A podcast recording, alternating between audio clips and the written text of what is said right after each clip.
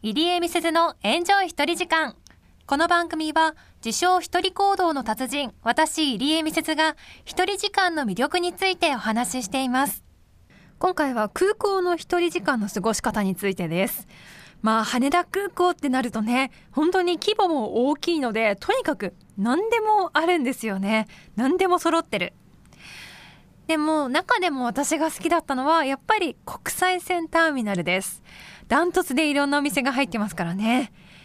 で、その国際線ターミナルの4階に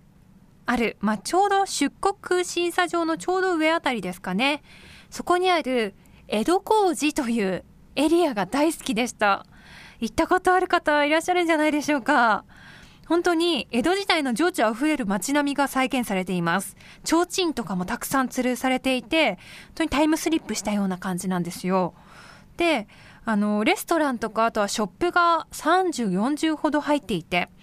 レストランだけでも本当に豊富です。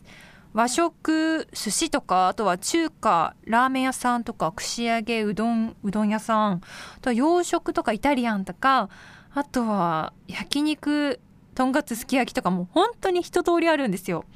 で、そういう本格的なご飯のお店に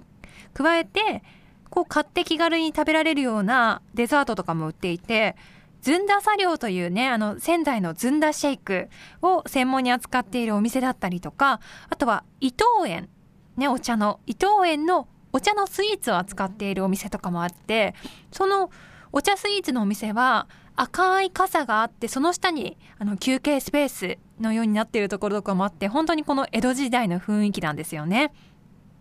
他にもあのマッサージ屋さんとか本屋さんとか雑貨屋さんとか本当にいろいろあります。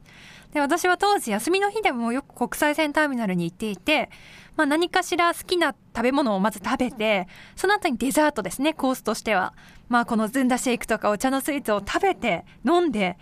で、あとは本屋さんもあるので、本屋さんで本を読んで、で、雑貨屋さんを一通り見て、で、疲れ果てたらマッサージ屋さんでマッサージをして帰るという、もう贅沢な、私の中では羽田空港の国際線ターミナルのフルコースみたいな過ごし方をたまにしていました。皆さんもぜひやってみてください。おすすめです。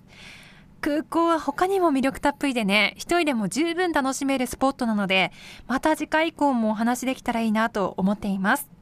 今回は羽田空港での一人時間についてお話ししました。